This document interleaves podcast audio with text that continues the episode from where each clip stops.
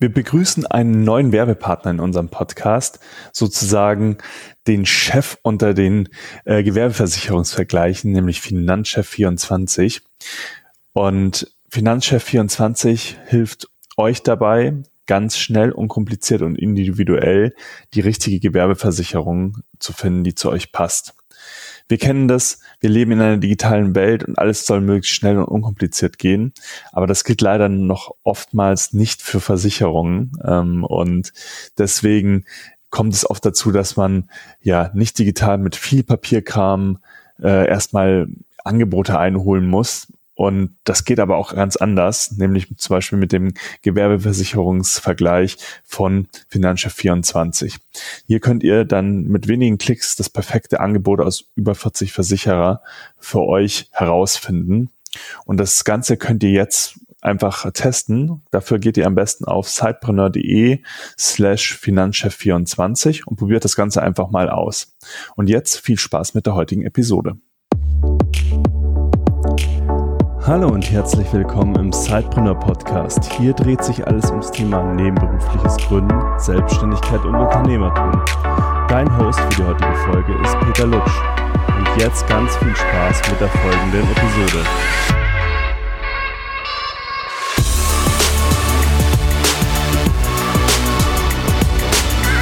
Hallo und herzlich willkommen zu einer neuen Episode des Sidepreneur Podcasts. Ich habe heute wieder einen Interviewgast dabei. Es ist der Professor Dr. Bastian Hallecker.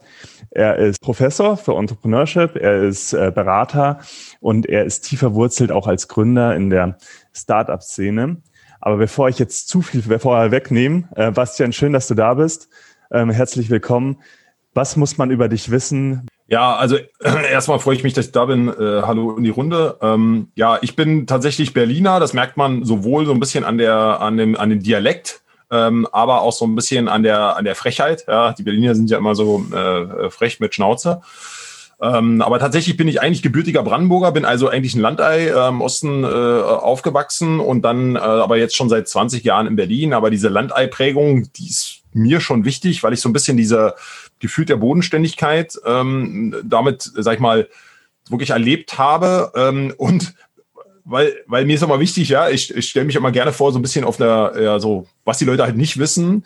Und was ich immer ganz spannend finde, ja, Professor Doktor, wow, ja, kann ich auch nachher noch was zu sagen. Aber was eigentlich witzig ist, ich war eigentlich stark versetzungsgefährdet. Ich war schon in der, in der Jugend nicht so ganz äh, einfacher Kandidat, ja. Ähm, habe auch die Schule abgebrochen, ja, Gymnasium verlassen und dann zehnte Klasse irgendwie ähm, an, einer, an einer Gesamtschule damals gemacht und äh, bin eigentlich super nicht linear in, den, in mein Leben gestartet ja, und ähm, habe dann auch eine kaufmännische Ausbildung hinterhergezimmert, ähm, hatte einen eigenen Edeka-Markt mal geleitet ähm, äh, für ein Jahr, habe dann aber auch gemerkt, ja, das ist aber auch alles nicht so richtig und habe dann erst angefangen zu studieren und dann wurde es etwas linearer, würde man heute sagen, ja, wo ich dann gesagt habe, okay, dann war ich in einer, nach dem Studium in meiner Beratung und in der Beratung habe ich dann auch wieder gedacht, oh Mann, da musst du ja wieder doch äh, irgendwo mal was Richtiges können, weil du kannst ja bis heute immer noch nichts, hast BWL studiert und hast jetzt Beratung gemacht und irgendwie doch den klassischen Weg gewählt. Hm. Und dann habe ich halt promoviert, ja, ähm, ähm, musste dann aber auch viel Anerkennung machen ähm, und so weiter und so fort, weil ich halt nie, nie kein richtiges Abitur hatte. Ich hatte nur an der Fachhochschule studiert. Und so zieht sich das halt so ein bisschen durch mein Leben, ja. Das ist so ein bisschen aus der Bodenständigkeit mit ganz vielen, sag ich mal, Links- und Rechtsschritten, also nicht linear. Ja, und dann hat sich das halt jetzt weiterentwickelt, da wo ich heute bin. Okay, ganz spannend. Also gerade, wie du sagst, irgendwie Schule war zunächst mal nicht deins und dann hast du doch den äh, letztendlich den akademischen Weg auch zum Teil zumindestens mit eingeschlagen. Aber da kommen wir auch gleich, glaube ich, jetzt nochmal drauf. Was würdest du sagen, was war so der, was waren so damals deine Schwierigkeiten mit dem Schulsystem? Was hattest du denn, was hat dich denn da so ein bisschen davon, von diesem linearen Weg abgebracht? Ja, also ich habe ja auch so jetzt mal eine Studie gelesen. Ich lese jetzt viele Entrepreneurship-Studien und tatsächlich ist es so, dass die Entrepreneure in der Regel immer, sag ich mal, so ein bisschen dieses ähm, Kratzbürstige, dieses äh, gegen den Strom schwimmen, dieses komm schnell in Berührung mit, sag ich mal, dem Gesetz. Also Schule hat ja auch eine gewisse Gesetzgebung dahinter und so weiter und so fort. Mhm. Also es zieht sich so ein bisschen durch. Und für mich war das damals auch etwas, wo ich gesagt habe, boah, das interessiert mich alles. Also es hat mich alles nicht interessiert. Auch im Studium fiel es mir extrem schwer, die, die, dieses Interesse, diese Neugier für irgendetwas zu entwickeln. Mhm. Und dann muss ich ja sagen, ich habe ja zwei Kinder, vier und sechs, und der eine ist jetzt in die Schule gekommen und ich erlebe das jetzt einfach gleich eigentlich normal, ja, nach so 30 Jahren, wo ich in die Schule gekommen bin, ja, ist ungefähr das Gleiche. Ja? ja. Also was die machen, also natürlich haben sich ein paar Sachen verändert, aber da merkst du halt auch so, also die, diese Neugier wird halt erdrückt relativ schnell und relativ früh, weil, wie gesagt, ein System von oben drauf stülpt und sagt, pass auf, wir machen heute Mathe, morgen Deutsch und lalala und wir machen das so und so. Und das ist halt dieses Individuelle. Und wenn du da nicht ranpasst oder nicht reinpasst, dann, ja, dann fällst du halt automatisch ein bisschen zurück. Ich hatte halt ein Riesenproblem mit Sprache und ähm, so und war halt echt versetzungsgefährdet. Also ich war wirklich so, eine war ich war eine 5 und auf der anderen hatte ich eine 4,5. Da hat die, die Französischlehrerin gesagt, naja gut, Bastian, ich gebe dir noch eine 4 und dann bin ich durchgekommen. Hm. Und wäre ich hängen geblieben, wer weiß, wie dann das Leben gestaltet geworden wäre. Ja, aber es hat mich so alles boah, null interessiert als Landei Sprachen, wozu braucht man Sprachen und so, ja, das war halt ja, weit weg von allem. Und da ist dieser, also es hat nicht zu mir gepasst, zu dem, was ich, was mir Spaß gemacht hat. Mhm. Ja, kann ich gut nachfühlen. Meine Schule war auch nicht meins. Unsere Hörer wissen das. Ich hatte da auch so meine Probleme, habe mich dann doch irgendwie durch äh, das Abitur gewirkt, bis dass ich dann zum Studium gekommen bin und dann dann eher das machen konnte, nachher auch, was ich was mich eigentlich interessiert ja. hat. Ja. Ähm, ist aber normal. Also alle guten oder viele der erfolgreichen Unternehmer, die ich kenne, also ein, mit dem ich jetzt zusammenarbeite, der hat genau zwei Wochen studiert. Ja, und das heute stolz drauf, ja, und hat auch so ein bisschen zweiten Bildungsweg und so. Und es zieht sich auch so ein bisschen durch. Ich habe auch mal ein paar äh, äh, Leute so aus meinem Netzwerk auch mal interviewt dazu und habe halt tatsächlich festgestellt, dass es ähm, ähm, ja so eine gewisse Parallelität da drin gibt, dass die Leute relativ früh, sag ich mal, mehrdimensional unterwegs sind, viele Dinge ausprobiert haben, eben dieses nicht-lineare gewählt haben, mhm. um halt diese Horizonterweiterung zu machen. Und das relativ früh. Auf mhm. Basis dessen, was sie interessiert. Und das ist es eigentlich. Okay, dann lass uns jetzt trotzdem den Bogen ähm, nach diesen spannenden Ausführungen zu dem lineareren Teil schlagen. Also du hast ja dann irgendwann gesagt, du hast äh, promoviert, du hast studiert und bist dann auch äh, Professor geworden irgendwann und ja. hast dich ja stark mit dem Thema Entrepreneurship äh, beschäftigt und ja auch die Startup-Szene hat dich auch irgendwo gereizt. Kannst du mal den Weg ein bisschen skizzieren? Was ist da passiert, äh, dass du zu dem Punkt gekommen bist, an dem du heute bist? Ja, also wichtig ist, ähm, das habe ich mir tatsächlich im Vorfeld auch nochmal überlegt, weil ich gewusst habe, dass die Frage irgendwie kommt. Ähm, für mich war im Studium, ja, so Hälfte Studium habe ich BWL studiert und wusste gar nicht wozu, habe da nichts gelernt und so weiter und so fort. Und dann irgendwann habe ich äh, den Kontakt gehabt mit einem Professor.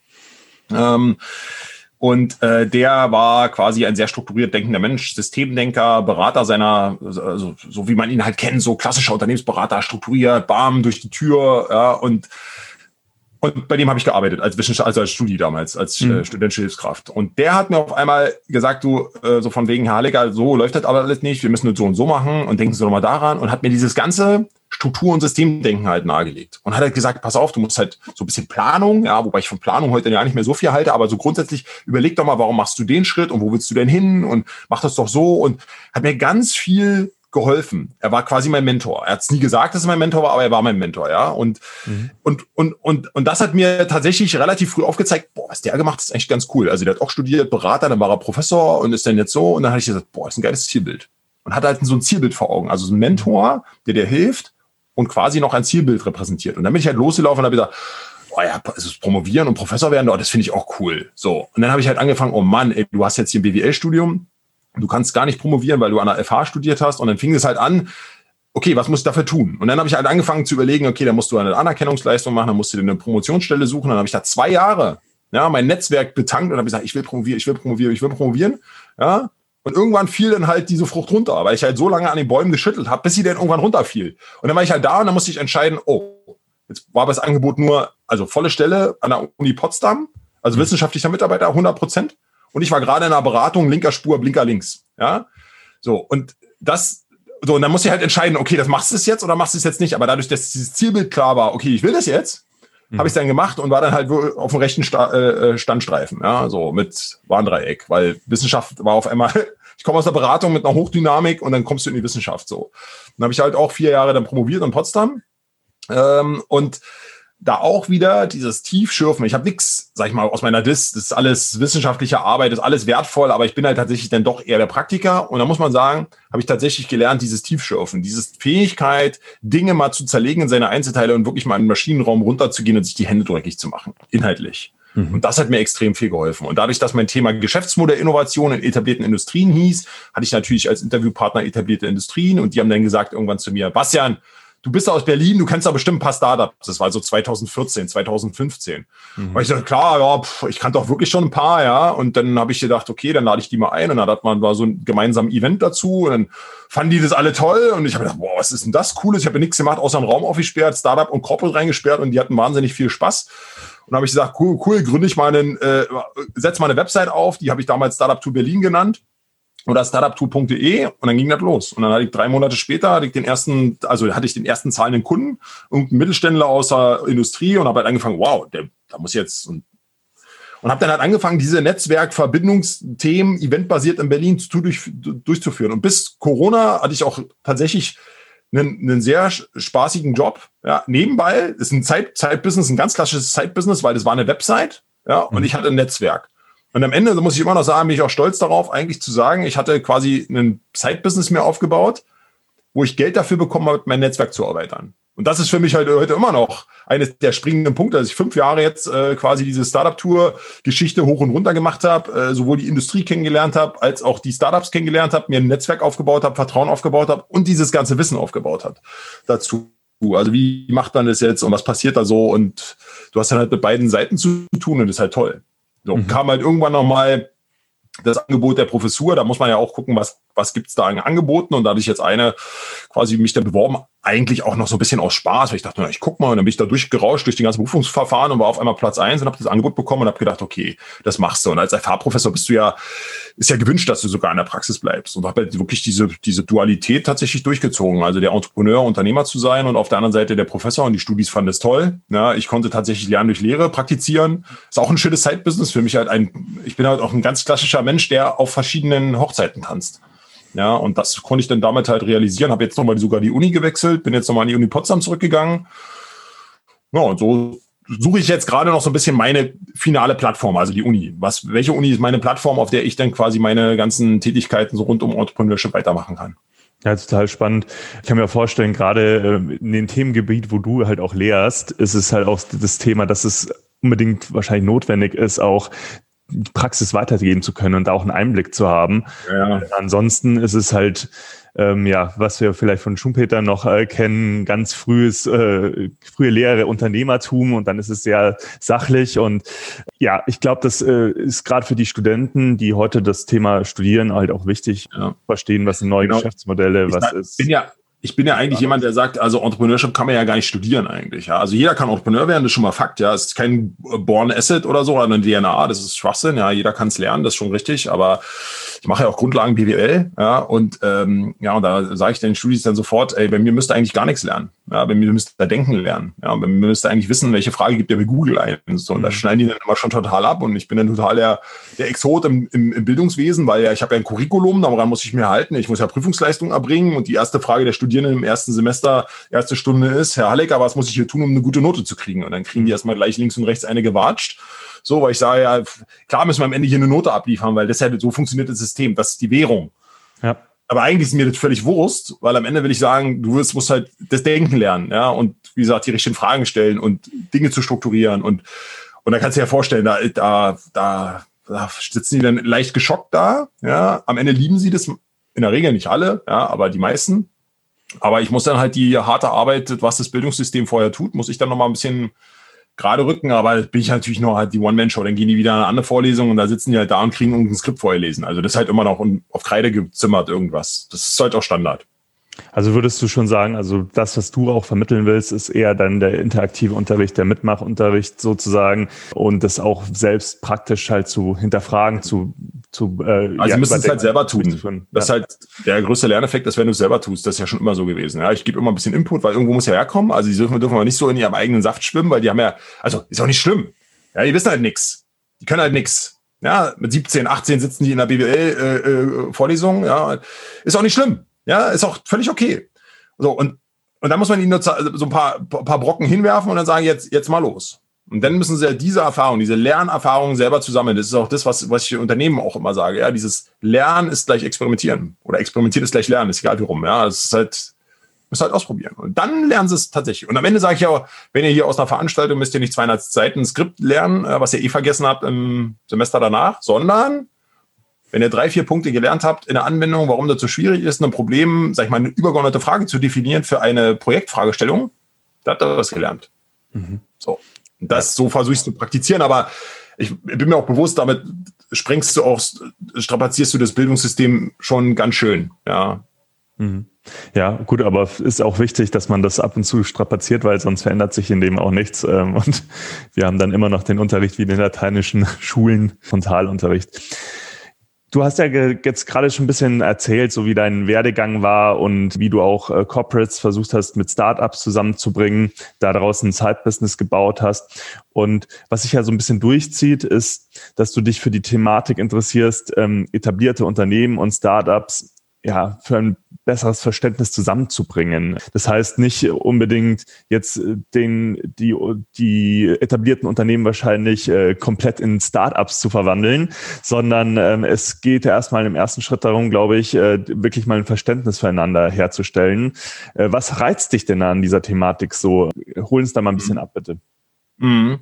Ja, also grundsätzlich ist auch eines meiner Kernstatements immer, Collaboration is the new competition. Ja, ich ähm, äh, merke bei den Unternehmen, dass sie immer sehr klassisch geprägt im Wettbewerbsdenken ist. Das ist auch das, was an der Uni immer gelernt wurde. Da lernt man noch Porters Five Forces, wo ich sage, das sind Wettbewerbsstrategien aus den 80er Jahren, totaler Nonsens, weil wenn du Wettbewerb denkst, hast du eigentlich verloren. Mhm. Ähm, so, dass hier so bei die, die, die Corporate-Seite und äh, bei der Startup-Seite hat man auch so ein bisschen das Gefühl, viel Lifestyle, ja, viel Yuppie-Dasein, äh, Berliner Glocke und wir sind ja alle hip, weil wir irgendwo an irgendwelchen Startups arbeiten und so, aber die Realität ist auch relativ weit weg, ja, und äh, mehr oder weniger, äh, ja, kommen die halt auch nur zu einem gewissen Punkt, sagen wir mal mhm. so. Und dann denke ich immer so, beide Seiten haben ja eine relativ, äh, sag ich mal, große Assets, die sie auch mitbringen können zur Party. Ja, wertvolle Assets. Ja, der eine hat einen äh, Marktzugang, der hat eine Marke, der hat, der hat Geld, der hat Vertriebspower, der hat alles Mögliche. Und der andere, der hat eher dieses agile Vorgehen, diese neue Methodik, vielleicht ein, äh, hoffentlich ein Stück Technologie-Know-how, was die Corporate halt nicht hat. Und da sind halt Schnittmengen drin. Aber mir geht's halt gar nicht so sehr, also jetzt mal im Schwerpunkt schon um Corporate Startup, aber es kann ja auch Corporate Corporate sein. Also für mich schließt sich Collaboration ja nicht immer nur in dem Kreis Corporate und Startup. Ja, ich sag ja auch, mehrere Startups zusammen können ja auch was machen oder ähm, es können ja auch andere Institutionen. Du kannst ja mit der Hochschule als Startup und dann später eine Corporate dahinter. Also es gibt ja verschiedene Konstellationen, wie man zusammenarbeiten kann. Ich glaube nur daran, in Zukunft die Dynamik ist viel zu groß. Ja, Corona werden wir bestimmt auch noch mal so zwei, drei Sachen zu sagen. Die Dynamik ist ja enorm. Wie willst du denn als alleiniges Unternehmen, egal wie groß du bist, egal wo, wo du bist, in irgendeiner Art und Weise die, die Dynamik selber beherrschen und selber, sag ich mal, in der, in der Geschwindigkeit Schritt halten. Das schaffst du halt nicht. Und deswegen glaube ich halt ganz stark an dieses Kollaborationsthema, wo ich auch immer sage, dieses Better Together. Ja, also das, das ist auch so. Ich meine, ist ja immer so, wenn du viele Leute, Innovation entsteht ja immer am besten, wenn du viele Leute unterschiedlichster Couleur in einen Raum sperrst. So, dann, dann, und dann Reibung erzeugt Nestwärme und dann lass sie laufen. Ja, und diese Dynamik und dieses Zusammenbringen, das ist halt das, was mich motiviert. Weil ich halt immer auf der einen Seite in der Corporate-Welt auch immer sehe, boah, die haben so geile Probleme. Also jetzt mal positiv gesehen, ja, oder Zugang zu Problemen boah, die haben so ein Domänenwissen, so ein Industriewissen, wie die Prozessindustrie und eine Chemiefabrikanlage funktioniert und welche Kapazitäten und Infrastrukturen, Gebäuden und so. Da sind wir Startup, sag ich mal, Yuppies, ja, in Berlin, in unserer Berliner Glocke, die ja sehr stark B2C geprägt ist erstmal, aber wir kommen ja mehr in B2B-Themen. Ja, also wie willst du denn da rankommen? Ja, und so. Und da, da, da schließt sich für mich dann der Kreis. Die einen haben Probleme, die anderen haben eine Lösung. Und das ist so für mich meine Hauptmotivation in dem ganzen Tun. Und da bin ich so ein bisschen, ich habe mich auch immer mal so ein bisschen erst als Matchmaker, das fand ich nur so ein bisschen Dating zu Dating nah und habe dann halt irgendwann gesagt, ich bin der Connector. Weil ich halt beide Seiten miteinander connecten will, ohne dass ich sage, da gibt's jetzt irgendwie eine Silver Bullet Solution für die Zusammenarbeit oder so. Darum geht's auch gar nicht. Es gibt auch wenig wirklich gute, erfolgreiche Beispiele. Aber ich sage immer wieder, dass jetzt wird es halt losgehen. Nach zehn Jahren, sage ich mal, B2C, Bällebad, Innovationstheater hoch und runter. Ja, wir machen mal irgendwas mit Startups. Wird es jetzt in den nächsten fünf bis zehn Jahren halt darum gehen, wirklich was zu machen. So, und das ist halt so ein bisschen das, äh, was ich damit initiieren will. Also du sagst, Kollaboration ist so die riesengroße Chance, die alle haben jetzt. Aber es gibt sicherlich auch Herausforderungen, Risiken, die du siehst in, gerade, also jetzt in, der, in dem Status, wo wir uns befinden. Was wären das aus deiner Sicht äh, die größten Risiken, die so eine äh, Kollaboration auch vielleicht mit sich bringen könnte?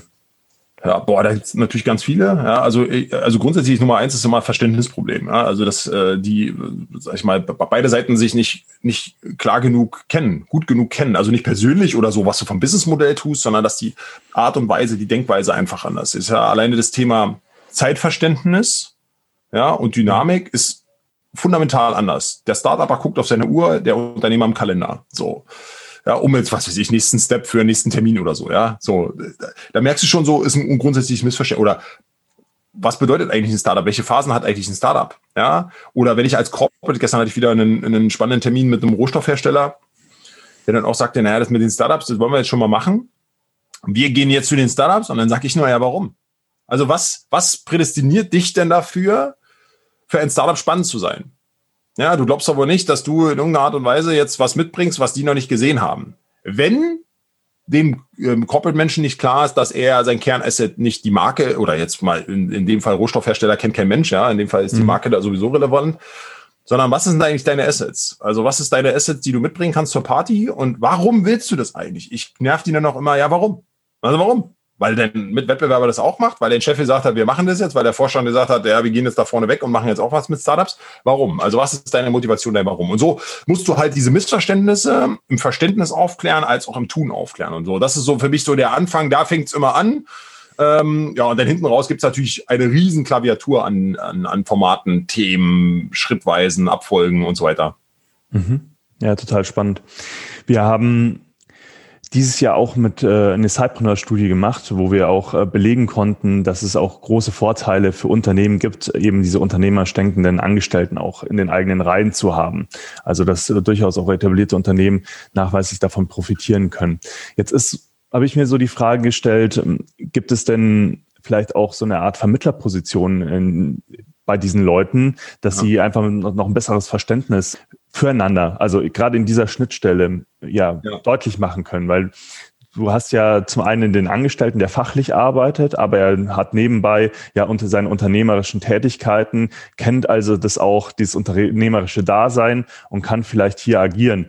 Würdest du das so sehen ähm, oder ja. vielleicht auch gar nicht? Ähm, ja, unbedingt. Äh, unbedingt. Ja, ich habe auch in meinem, in meinem Buch ist ein Kapitel äh, irgendwie Senior Management fällt Startup schwer. Mhm. Ähm, und habe auch ganz klar äh, dargelegt, dass die, dass das ein Generationsthema ist. Ja, also in den Unternehmen ist halt ein Generationsthema. Wenn ich halt die Entscheider, die sind halt irgendwas, weiß, weiß ich, 50 plus, 60 plus.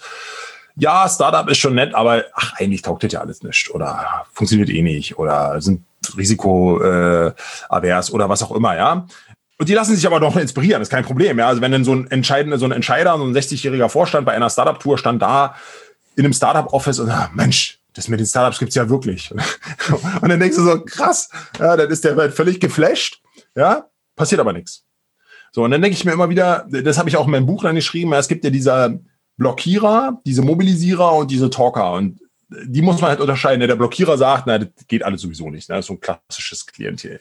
Der Talker, ja, der redet halt gerne mit Startups. Ja, die lassen sich ja noch äh, gerne die Startups einfliegen und sprechen mit denen, machen ganz viel äh, hier diese Tanz-Startup-Tanzveranstaltung aber den Mobilisierer, der wirklich was verändern und bewegen will, da, den brauchst du eigentlich im Senior Management. Aber davon gibt es nicht so viele. Und dann sage ich mir, jedem, jedem Angestellten, ja, egal wie, gerade wenn er jünger ist, ja, also ohne unsere Generation und jünger, ist er sowieso viel prädestinierter für das Thema Startup. Und da habe ich letzte Woche, vorletzte Woche einen von Bayersdorf kennengelernt. Und der ist quasi, ähm, ähm, er hat sich selber als so API, also als Schnittstelle zu den Startups bezeichnet. Und er hat mich so inspiriert, und er war gar nicht so jung, ja, also war schon ein bisschen Tick älter als ich auf jeden Fall, und hat aber tatsächlich verstanden, dass er dieses Open Thinking, also äh, Narrow Thinking versus Open Thinking in diesen Unternehmen äh, reinbringen muss, aber er ist die Schnittstelle zu den Startups. Die haben da wirklich viel Arbeit reingesteckt und haben wirklich so ihn als API da äh, installiert.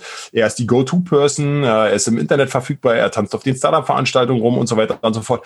Und die, das ganze Unternehmen ja ist halt dankbar dafür, dass es einen gibt, eine zentrale Anlaufstelle, einen zentralen Partner, einer, der dafür brennt, einer, der beide Seiten versteht, einer, der als Übersetzer agieren kann. Und dann sage ich mir immer, das ist eigentlich prädestiniert. Wenn ich jetzt im Unternehmen arbeite, als junger Mensch und mit interessiertes Startup, bin ich ja eigentlich eigentlich total von der DNA her schon dafür äh, geeignet. Ich muss dann nur gucken, ob das Unternehmen, sag ich mal, solche wirkliche Stelle, Rolle, Aufgabe, was auch immer, sag ich mal, vollzieht. Aber dankbar ist so ein Unternehmen auf jeden Fall, wenn es jemanden gibt, der das wirklich authentisch mit Leidenschaft an der Schnittstelle äh, machen kann. Ich habe aus der Praxiserfahrung das auch mit, immer wieder mitbekommen, dass neben dem Verständnis auch ein ganz großes Problem ist bei der Kollaboration zwischen Startups und Corporates, äh, dass man als Startup zum Beispiel auch gar nicht weiß, was ist jetzt, wer ist jetzt der Ansprechpartner ja. in dem Corporate. Und dann bewegt man sich in so einem nichtssagenden Konstrukt äh, und versucht da den richtigen Ansprechpartner zu finden. Und allein das frustriert schon viele Startups so sehr davon, dass sie gar nicht da diesen Weg weitergehen. Ja. Und da kann das, glaube ich, schon ganz spannend sein. Ja, absolut. Also ein Riesenthema. Also äh, Durchlaufzeiten von bis zu neun Monaten. Ja, also neun bis zwölf Monaten habe ich jetzt schon erlebt, dass bis du den richtigen Ansprechpartner hast, bis es tatsächlich zu irgendetwas passiert. Ja, ähm, und da muss man halt unterscheiden zwischen diesen Blockierer, Mobilisierer und Talker. Ja, ähm, weil die Talker sind meistens ganz nett, aber die können ja nichts entscheiden. Verstehst du? Das mhm. ist halt echt ein Thema. Also, und das ist jetzt aus Startup-Sicht, ja, ähm, äh, natürlich tricky. Jetzt, wenn du als Angestellter bist und bist halt jemand, der gerne mit Startup spricht, ist das super, weil du lernst halt unglaublich viel.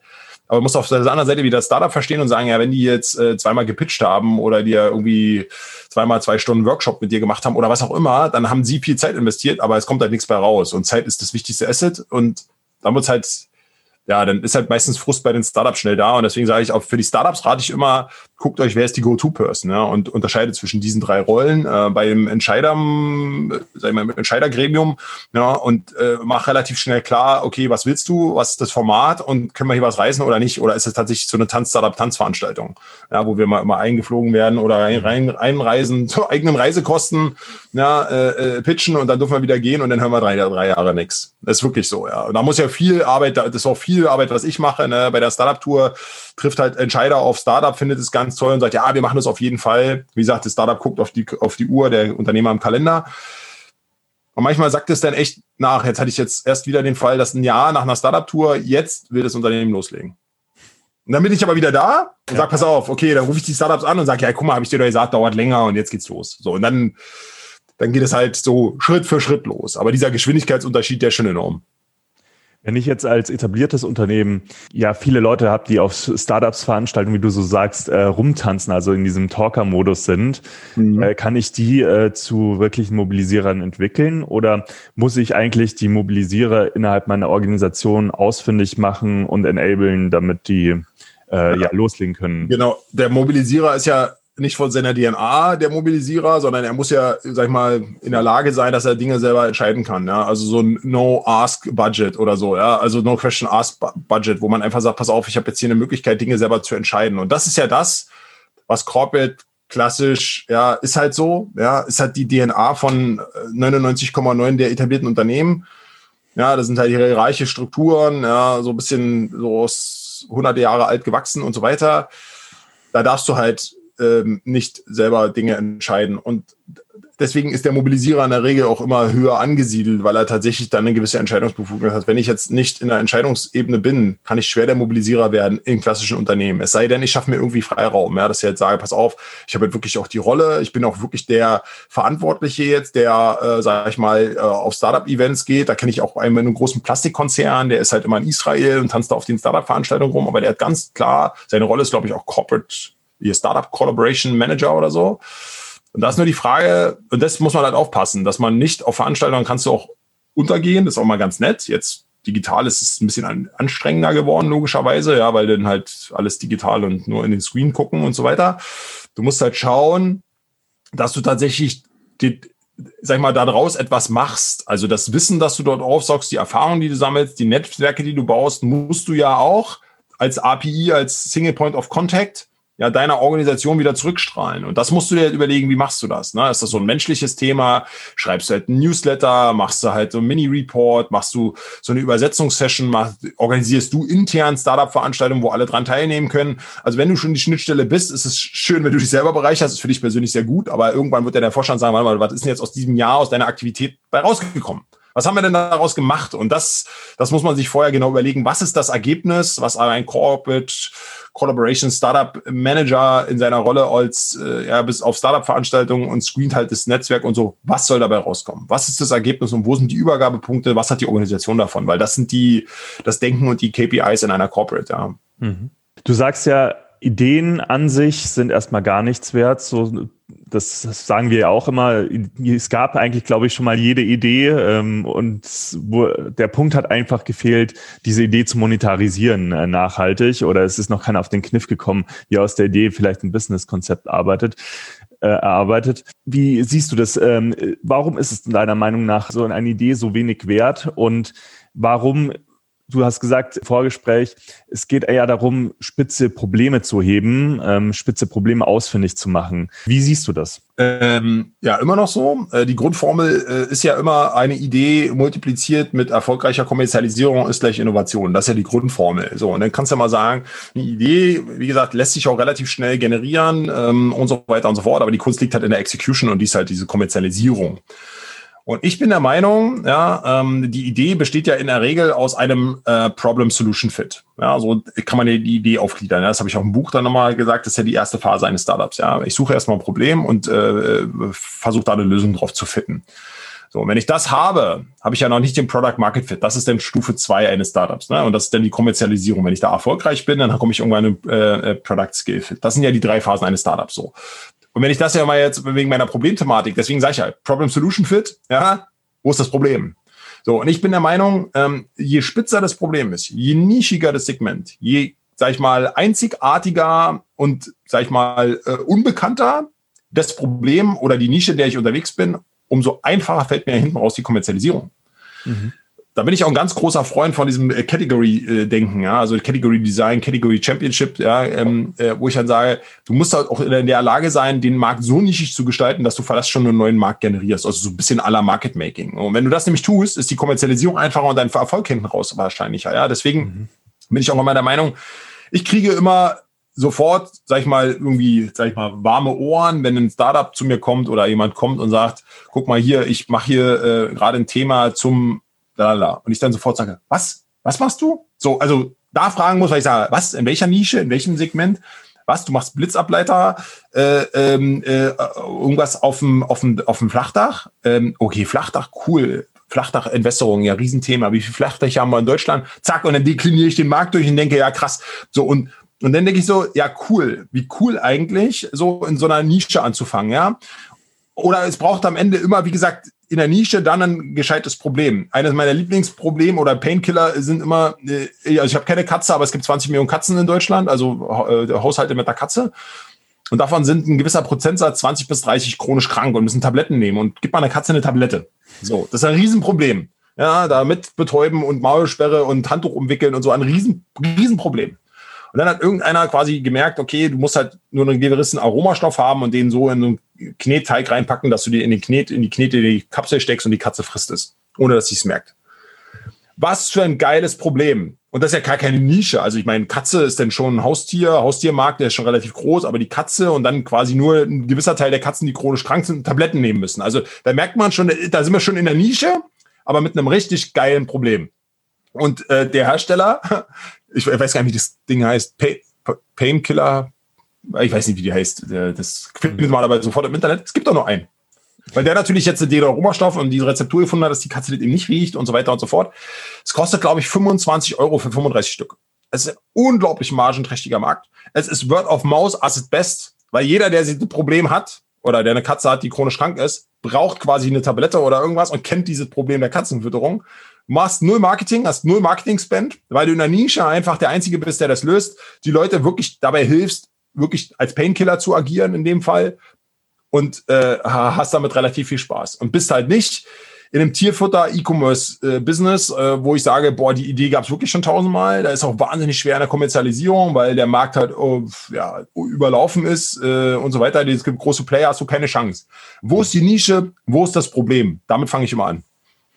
Ja, also ich glaube, das ist auch eine Thematik, die auch gerade für Zeitpreneure ganz spannend ist, weil wir ja ganz viele Themen auch haben im Unternehmertum, die wir selbst abdecken müssen. Das heißt, sich zuerst zu fokussieren bei seinem Produkt oder seinen Dienstleistungen auf eine sehr spitze Nische und dann lieber im Nachhinein ähm, zu erweitern, wenn man dann die Gelegenheit hat, sich darauf zu konzentrieren, aber zuerst den Marktzugang zu finden, seine Kunden zu finden, ein spitzes Problem zu lösen und dann äh, aus dieser Stärke heraus weiter zu agieren. Das ist, glaube ich, ja. ein sehr wichtiger Tipp. Ja, also ähm, genau, das gilt äh, äh, immer. Also wo ist das Problem? Ich frage immer mit der, mit, mit, mit, weil wir Lösungen haben wir genug. Wir haben einfach genügend Lösungen da draußen. Also gerade technologischerseits, wenn du mal die Startup-Landscapes anguckst für bestimmte Software-Technologien und so weiter, gibt's ohne Ende. Aber wo löst du wirklich ein spezifisches Problem? Und dieser Zugang zum Problem und das Probleme, ich sage auch mal, Probleme werden in Zukunft das oder sind das bessere Asset. Mhm. So, und das muss man halt verstehen, ja, dass man halt sagt, okay, wenn ich dann halt irgendwo angestellt bin in einer Nische oder sonst dergleichen, dann sei, kann ich doch froh sein. Oder wenn ich halt ein spezielles Hobby habe oder so, ja, ich gehe zum Beispiel gerne angeln, ja, ähm, äh, und dann denke ich auch wieder so, boah, da sehe ich so viele Probleme. Ja, also wo ich dann sage, das, und da bin ich noch nicht so ganz nischig, ja, der Angelmarkt ist riesig in Deutschland. Ich glaube, 30 Millionen Leute gehen angeln in Deutschland. Ja, also schon ein relativ großer Markt. Aber dann suchst du ja eine gewisse Fischkategorie aus und dann suchst du die Art und Weise, wie die angeln aus, und dann siehst du, mit welchen Techniken wir arbeiten. So, mhm. und das ist manchmal noch äh, so Zettel und Stift. Äh, ich muss meine Angelkarte noch irgendwo äh, in einem Shop kaufen. Wieso ist das nicht alles digital und so? Dann, und dann kannst du anfangen, okay, welche digitale Lösung kann mir dabei eigentlich helfen? So fängt es halt meistens immer an. Deswegen bin ich immer wo ist das Problem? Und wie gesagt, es kann nicht nischig genug sein. Mhm. Ja, wir haben ja auch eingangs nochmal drüber gesprochen. Corona hat bei dir in der Lehre ja auch einiges verändert. Natürlich alles jetzt äh, hingeschiftet zu digitaler Lehre. Es ist aber auch generell halt ein Dauerthema. Du, du sitzt in Berlin, ihr ja. habt gerade schon wieder sehr hohe Zahlen, wir hier in München auch. Ähm, es ist einfach ein Thema, was uns noch ein bisschen im Atem hält und wahrscheinlich auch noch eine Weile halten wird. Und ich kann mir vorstellen, dass das auch Auswirkungen generell auf Entrepreneurship hatte. Siehst ja. du, welche Tendenzen siehst du da gerade? Genau, immer sehr positiv. Ich bin halt immer Berufsoptimist. Ähm, also grundsätzlich äh, sehe ich erstmal, der, der erste Punkt, der Corona jetzt geschafft hat, war aber vor Corona auch schon klar dass wir die Definition von äh, Entrepreneurship hat sich verändert. Sag mal, grundsätzlich war immer gegeben, äh, Entrepreneurship ist gleich Startup. Heute, und das hat sich jetzt schon vor Corona abgezeichnet, ist eigentlich Entrepreneurship ist gleich Mindset. So. Und das ist natürlich für die Zeitpreneure, denn die an einem Angestelltenverhältnis sind, wichtig, ja, dass das halt immer mehr geschätzt wird in den Unternehmen. Das ist ja das, was du sagtest. Das zweite ist, äh, was dem Entrepreneurship jetzt unglaublichen Auftrieb gibt, ist halt die Dynamik. Ja, also wir haben ja quasi ähm, mit Corona erlebt, dass, dass wir auf einmal eine Veränderungsdynamik äh, äh, auf einmal möglich ist in jeglicher Couleur, in jeglicher Industrie, in jeglicher Art und Weise, die man hätte sich nicht ausmalen können. Und da gibt es jetzt ein neues, ist noch nicht ganz ausgeprägt, aber wer sich ein bisschen auskennt in der Szene, der kennt auch immer das Moore's Law, also die Speicherkapazität, Verdopplung. Es gibt das Macliffe Law, das ist das Netzwerk-Effekt. Ähm, ähm, und jetzt gibt es Sue's Law. Das ist halt quasi ein Statement von einer, von, vom CIO von General Electric, die halt gesagt hat, die Veränderungsgeschwindigkeit, wie wir sie heute erleben, wird nie wieder so sein. Also wir werden nie wieder so langsam sein in der Veränderungsgeschwindigkeit wie heute. Mhm. So. Das heißt, im Umkehrschluss, wenn wir uns ein Jahr zurückblieben, denken wir, boah, war das noch eine schöne, entspannte Welt. Ja? So wird es in einem Jahr auch sein. Wenn wir uns in einem Jahr hier auf diesen Moment zurücklehnen, dann denken wir, pah, war ja noch alles Kindergarten und Pillepalle. Ja? Also die, diese gefühlte dynamische, äh, äh, sag ich mal, Hochgeschwindigkeitsveränderung, die wird weiter zunehmen. Ja, Technologie wird natürlich der Trigger sein, Technologie ermöglicht neue Dinge, wird die neuen Dinge, wird die Konsumenten verändern, die wird die Industrien verändern und so weiter. So, und, und dafür braucht es halt Entrepreneurship, weil auf der, auf der anderen Seite ja auch klar geworden ist, ja, Unternehmen fahren jetzt immer alle auf Sicht, ja, und so weiter. Startups fahren schon immer auf Sicht, ja. Ähm, die Zukunft ist total unklar. Und dann denke ich mir wieder, dafür braucht es ja dieses hypothesengetriebene Vorgehen oder dieses experimentelle, dieses mehr Offenheit und so weiter und so fort. Here we go. Ja, Entrepreneurship again. Ja, oder Startup-Arbeitsweisen again. Weil du kannst halt nicht mehr drei Jahres Planungsprozess machen und dann bist du irgendwann mal in der KPI, wo du gedacht hast, das passt jetzt haben wir alle gemerkt, du kannst das nicht mehr planen. Du kannst die Zukunft nicht mehr planen. Das war schon immer so, ja. Ähm, also aus meiner Sicht, dass die Zukunft halt unvorhersehbar ist. Ja, ähm, du musst halt ein bisschen, wie gesagt, diese äh, Agilität, das ist ja nichts anderes als Anpassungsfähigkeit haben. Ja, und wenn du halt Dinge nicht kennst, nicht anfassen kannst, musst du Hypothesen formulieren, die ausprobieren. Mhm. Und das hat Covid halt geschafft, auch die Machtverhältnisse zu verändern zwischen Groß und Klein.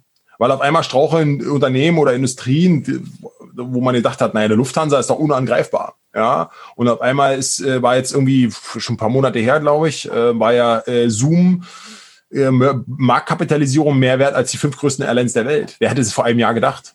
So, bums. Und dann hat die Macht, die Machtverschiebung stattgefunden. So. Und das ist so ein bisschen, Krise ist gleich Opportunity. So, das ist nochmal was, wo ich sage, das ist Covid. Also ich bin ja nur sehr positiv in meinem, meiner Sichtweise es entsteht ein, ein, unglaublich viele neue Opportunities, weil jetzt tektonische Plattenverschiebung, Disruption an jeder Ecke, Auflösung von bestehenden äh, Strukturen, damit entstehen neue Märkte, neue Nachfragen, neue Bedarfe, neue Probleme. So und dann sind wir wieder da und dafür braucht es halt Entrepreneurship. Mhm. Also Krise so als Moment auch für eine große Opportunity, hast du ja gesagt. Zumindestens für die Leute, die mit der Geschwindigkeit irgendwie mitgehen können. Ja. Ähm, natürlich werden auch viele auf dem Weg irgendwie äh, auf der Strecke bleiben. Leider so, aber natürlich Unternehmertum sollte was Dynamisches sein, ähm, sollte sich auch entwickeln. Und ja, da vielleicht auch einfach das Positive sehen. Und du sagst ja, du bist äh, Berufsoptimist sozusagen. Ja. Wenn du jetzt unseren Hörern, die ja auch hoffentlich äh, sehr positiv jetzt gerade in die Zukunft schauen, einen Tipp mit auf den Weg geben dürftest als Sidepreneur. Was wäre dein Tipp für angehende Sidepreneure? Ja, also wenn ich noch einen Tipp hätte und als Sidepreneur tatsächlich irgendwo im Angestelltenbusiness ist, dann würde ich erstmal versuchen, meine Neugier ähm, äh, weiter oder zu entfachen oder weiter zu entfachen und die Horizonte zu erweitern. Und das kann ich auch im Angestelltenbusiness tun, mhm. indem ich halt lese, viel lese, viel lesen einfach. Es ist halt alles da. Informationen sind, deswegen müssen meine Studis auch nichts mehr lernen grundsätzlich, ja, aber es ist ja alles da. Mhm. Du musst halt nur die richtigen Kanäle, an die richtigen Leute, die richtigen Austausch finden, die richtige Art und Weise, wie du das halt für dich erstmal verarbeitest und umsetzt. Und das ist halt entscheidend. Du musst den Horizont erweitern. Also dieses Gefühl immer zu haben, da ist der Horizont und that's it.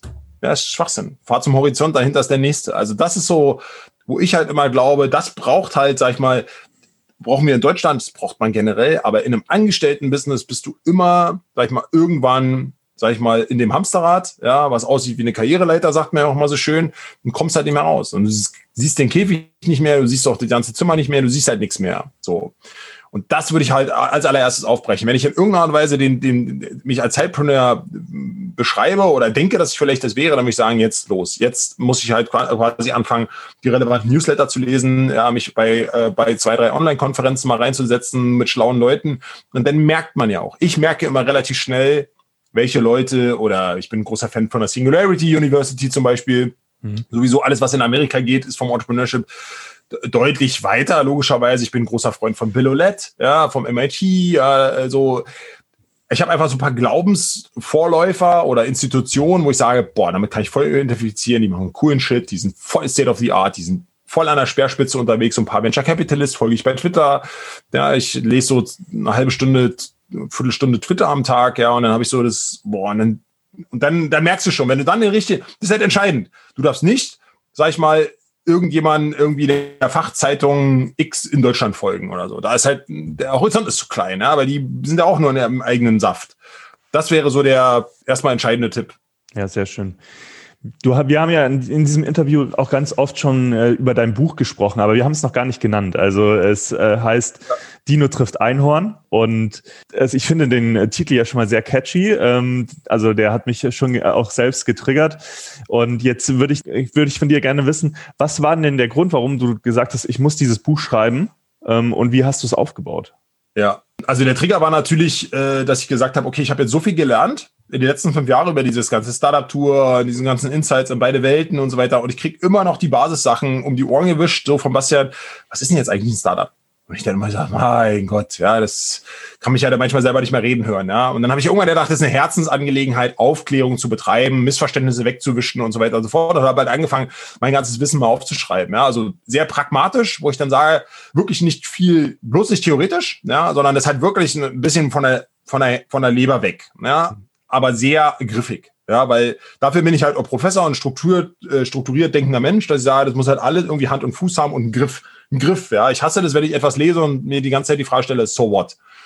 So, und das war mal so ein bisschen Dino Einhorn, ne? also das Etablierte trifft auf das Einhorn, deswegen auch Treffen. Ich habe lange überlegt, ob ich das halt arbeitet mit oder investiert in oder was auch immer, aber eigentlich treffen die sich immer noch. Ja, das ist nach wie vor, deswegen gibt es auch so wenig aus meiner Sicht relevante, gute Beispiele, wo man sagen kann, okay, da hat es schon funktioniert. Es muss ja auch nicht. Ich will ja erstmal in dem Buch sagen, ey, pass mal auf, das sind erstmal, deswegen Kapitel Nummer eins ist Basics über Startups. Ja, wo ich dann tatsächlich mir die Mühe mache, oder mir hat es auch sehr viel Spaß gemacht sogar, aber es war tatsächlich nochmal so ein bisschen so back to the roots oder back to the basics, nochmal wirklich zu überlegen, ja, was ist denn jetzt ein Startup? Was ist der Unterschied eigentlich zum Lifestyle? Was ist so die Motivation eines Gründers? Was sind eigentlich die Phasen eines Startups?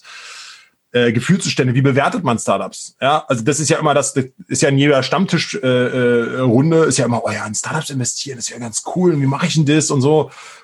Ich meine, ihr habt euch mal überlegt, wie man ja irgendwie welche Sachen bewertet und wer nach, auf euch überhaupt wartet als Business Angel, ja, wo sind die Hotspots und so weiter. Das ist so Basics über Startups, ja, wo ich einfach sage, das müssen auch Startups lesen. Deswegen habe ich das Buch bewusst auch für Leute geschrieben, die entweder dazwischen stehen, zwischen der beiden Welten, in der einen Welt sind oder auch in der Startup-Welt sind. Weil ich immer noch glaube, es ist halt unklar, was ist denn jetzt ein MVP?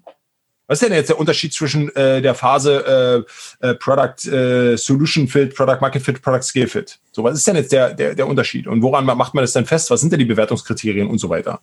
Und das äh, zweite Kapitel oder zweite Abschnitt ist der Lage der Corporates, wo ich immer wieder feststelle, ich versuche mal sehr, sehr einfach, mit sehr einfachen Erklärungskonstrukten, die Welt der Corporate die sind ja alle im digitalen Transformationswahnsinn.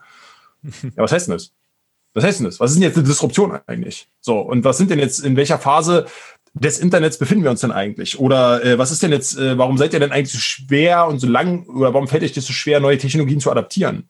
Ja, oder das Lebenszyklus-Thema, warum ist Innovation das Zukunftsasset? Also ganz einfache Erklärungskonstrukte, um die Lage der Corporate zu beschreiben. Und dann habe ich ja natürlich so ein bisschen wollte ich erst, erst war die Idee, ich, ich zeige so Fuck-Ups auf. Ja, in Startups feiert man sich ja immer, wenn man so Fuck-Ups hat, ja, Dinge, die gescheitert sind, um mal so Corporate Startup Missverständnisse aufzuzeigen, Projekte, die gescheitert sind und so. Da habe ich nur festgestellt, ja, kenne ich ein paar. Aber da redet man nicht drüber. Man macht ja kein Fingerpointing. Habe dann das als Realitätscheck beschrieben und habe halt gesagt, okay, äh, woran scheitert es denn jetzt im Schwerpunkt? Ja, das sind dann so mangelndes Verständnis, Geschwindigkeitsunterschiede, ja, Innovation ist ungleich Prozess. Ja, Innova äh, Corporates machen ja immer sehr stark Prozesse, aber Innovation ist kein Prozess. Ja, ähm, keine Ahnung, mein, eines meiner Lieblingsthemen ist, wir haben, Corporates macht immer, oder Corporate auch Startup neigen dazu, aber Corporate äh, zu viel Design Thinking, zu wenig Design Doing, ja, ist dann so ein Kapitel oder dieses Tanz, Startup, Tanz, ja, äh, Marotta, die sich eingeschlichen hat, dass halt Startups, äh, wie gesagt, sich äh, zum Pitch eingeladen werden und dann dürfen sie davor tanzen, aber nichts passiert und so weiter und so fort. So Realitätscheck, mal War Story, mal Insight, mal wirklich pragmatisch zeigen, was geht eigentlich schief. Und dann ist natürlich der, der letzte Abschnitt natürlich, okay, was rate ich denn? Also was sind denn so meine Empfehlungen jetzt für beide Seiten natürlich immer wieder? Na, was sind denn wie priorisiere ich denn meine ganzen Aktivitäten als, als Corporate? Ja, äh, was sind denn Formate der Zusammenarbeit? Ja, was ist denn jetzt mit der Hypothese? Macht der Hypothesen ist ein Kapitel, ja, wo ich dann einfach sage, pass auf, das Hypothesenthema ist großartig. Experimentieren ist gleich lernen. Wie komme ich denn mit Startups in Kontakt? Wie baue ich denn ein Startup Relationship Management auf? Was ist der Venture, Client Ansatz? Also Dinge, wo ich wirklich sage, das, das sind so Formate, die kann man tun. Es ist nicht das eine, wie gesagt, deswegen sind es halt 55 Dinge geworden ja, die ich beiden Seiten mit an die Herz, äh, ans, ans Herz lege, wo ich sage, das müsst ihr wissen. Das müsst ihr lernen, ja, um erstmal eine gute Absprungbasis zu haben für alles, was danach kommt. Also ich finde es auch super von dem Konzept, dass du wirklich das in praktische, Tipps halt gegossen hast. Also dass man sich sozusagen einmal durcharbeiten kann und dann einfach auch einen Überblick hat, was zu tun ist wenn man sich jetzt äh, für dieses Buch interessiert, wo findet man das am besten? Ja, bei Amazon tatsächlich. Ich habe Eigenverlag, das wäre auch nochmal ein Podcast für sich, äh, wo ich dann tatsächlich mir das, äh, die, äh, den Eigenverlag angetan habe. Also habe das quasi alles selber entwickelt, selber geschrieben, äh, mit Hilfe natürlich Design. Also Design ist nicht von mir, aber es äh, spielt ja gar keine Rolle. Und habe das im Eigenverlag seit letzter Woche Dienstag bei Amazon erhältlich als E-Book und als äh, Buch. Ja, und ich, also ich freue mich natürlich über jeden Kauf, über jede Rezension, über jede Weiterempfehlung weil ich tatsächlich immer noch fester Meinung bin, wenn wir das alle mal beherzigen, ja, und sag ich mal, Teile daraus tatsächlich in die Anwendung überführen, dann würden wir als, äh, sag ich mal, an der Schnittstelle zwischen diesen beiden Welten, als auch in den Unternehmen, also gerade wenn die Sidepreneurs jetzt viel in Unternehmen sitzen, würde ich sagen, das ist auch so eine gewisse Mindset, äh, Handwerksverständnisfrage, die halt wichtig ist von daher würde ich mich freuen. Ja, ich will 16 Euro, 16,80 Euro kostet das. Ja, habe ich auch einen Fehler gemacht. Das sind so witzige Sachen, dass dir jemand den Bruttopreis versus Nettopreis sagt ja keiner, muss der bei Amazon Kindle alles selber machen. Mhm. Deswegen ist es jetzt 16,80 Euro, aber das E-Book kostet nur 7,99. Ja, und ich will halt tatsächlich Reichweite. Das ist mein, mein, meine Währung. Ich will halt Reichweite. Ähm, deswegen freue ich mich auch hier zu sein in der Runde, ja, weil dieses Sidepreneurship äh, ich auch sehr schätze, weil wir da ungenutzte Potenziale haben. Ja, das sind viele ungeschliffene Diamanten in Unternehmen, die jetzt quasi vielleicht mit solchen Inhalten auch ein bisschen wachgerüttelt werden. Ja, und dann kann man auch sagen, okay, wenn man das besser versteht, kann ich mir die Frage stellen, will ich selber nochmal Startup? Will ich der Entrepreneur die Schnittstelle werden im Unternehmen? Will ich vielleicht so ein bisschen der, der Evangelist äh, nach innen und nach außen werden? Baue ich, wie gesagt, selber nochmal was auf, meist als Zeitbusiness. Ja, meine Frau, vielleicht kleine Anekdote, hat vor anderthalb Jahren, nee, vor letztes Jahr ihren Job bei einer großen Verlag gekündigt und ist jetzt komplett ins Sidepreneur-Business eingestiegen, weil es natürlich einfach nahe lag. Ich habe sie natürlich so ein bisschen immer, sag ich mal, ihr geholfen, aber sie hat es dann eigenständig gemacht und hat da jetzt ganz, ganz viel Erfahrung gesammelt. Ich finde es toll. Ich finde es so toll. Ich bin auch ein Sidepreneur. Ich mache ja auch, Sidepreneur kann man ja unterschiedlich sehen. Ne? Einmal mache ich so ein bisschen bei Side, also nebenbei, oder ich habe halt viele, sag ich mal, Business im Sinne von einmal hier ein bisschen und da ein bisschen und da mache ich ja auch. Na, ich habe meine Professur, ja, ich habe äh, quasi äh, bin Gesellschafter in zwei, drei verschiedenen Firmen. Ja, ich mache mal so ein bisschen als als als als Coach, als Berater äh, gehe ich auch durch die Lande, wobei das nicht mehr so mal ganz mein großer Hebel ist und so hat man halt verschiedene Dinge. Und das ist halt cool, weil das erweitert wieder den Horizont da und das wäre nochmal vielleicht die Abschlussempfehlung nochmal in die Runde, ja, das einfach auch zu tun, auszuprobieren und damit loszulaufen. Das ist ja eigentlich schon fast ein perfektes Schlusswort. Trotzdem würde ich dich jetzt noch kurz fragen wollen, wenn Hörer auf dich zukommen wollen, äh, sich noch mit dir austauschen wollen, wie können sie das am besten tun? Ähm, wo bist du zum Beispiel Social Media am besten erreichbar? Gibt es eine Webseite? Das packen ja. wir dann mit dem Buch alles in die Show Notes. Genau, ja, also super. Ähm, ich habe natürlich ganz viele, wenn man mich googelt, glaube ich, findet man das relativ viel. Also ich bin natürlich ein großer Freund von LinkedIn. Also LinkedIn äh, ist Single Point of äh, Connection in Deutschland. Da würde ich mich freuen über jede Verlinkung. Ja, das ist schon mal äh, Punkt eins. Da kann man mich auch direkt anschreiben. Das ist halt das Schöne bei LinkedIn. Ja, du bist halt in der Hosentasche von jedem im Business. Ähm, es gibt auch zu dem Dino trifft einer natürlich eine Website. Ich habe natürlich eine private Website. Ich habe meine ganzen Unternehmenswebseiten und so weiter und so fort. Aber ich würde mal sagen, LinkedIn ist der, äh, der beste Ansatz. Wir können ja jetzt nochmal überlegen, ob wir sagen, keine Ahnung, kannst du ja nochmal entscheiden. Ich sponsor auch gerne ein, zwei Bücher jetzt hier in die Runde, wenn wir sagen, pass auf, der erste, der Post macht dazu? Ich weiß nicht, schlag, schlag du mal was vor, also ich habe kein Problem. Perfekt, ich würde sagen, äh, also das nehmen wir natürlich sehr gerne an. Äh, dann machen wir noch eine Buchverlosung, vor allem für die, die alles durchgehört haben. Für die ist es natürlich jetzt super spannend. Ja, ähm, ich würde sagen, wir machen ähm, einfach eine Verlosung über unseren ähm, Instagram-Account. Packt das, äh, die Informationen in die Show Notes. Dann findet ihr die Verlosung, wenn ihr das hört und auch alle Informationen, wie ihr da daran teilnehmen könnt. Und dann könnt ihr Bastians Buch gewinnen. Genau, machen wir zwei Bücher und dann äh, kümmerst du dich um die Verlosung und ich freue mich über jeden Kontakt bei LinkedIn und jedes Feedback, jede Rezension, jede Weiterempfehlung. Und dann haben wir alle was davon. Genau, so machen wir das. Cool. Bastian, vielen Dank dir. Es hat mir sehr viel Spaß gemacht. Schön, dass du im Podcast warst. Ja, ich auch. Danke.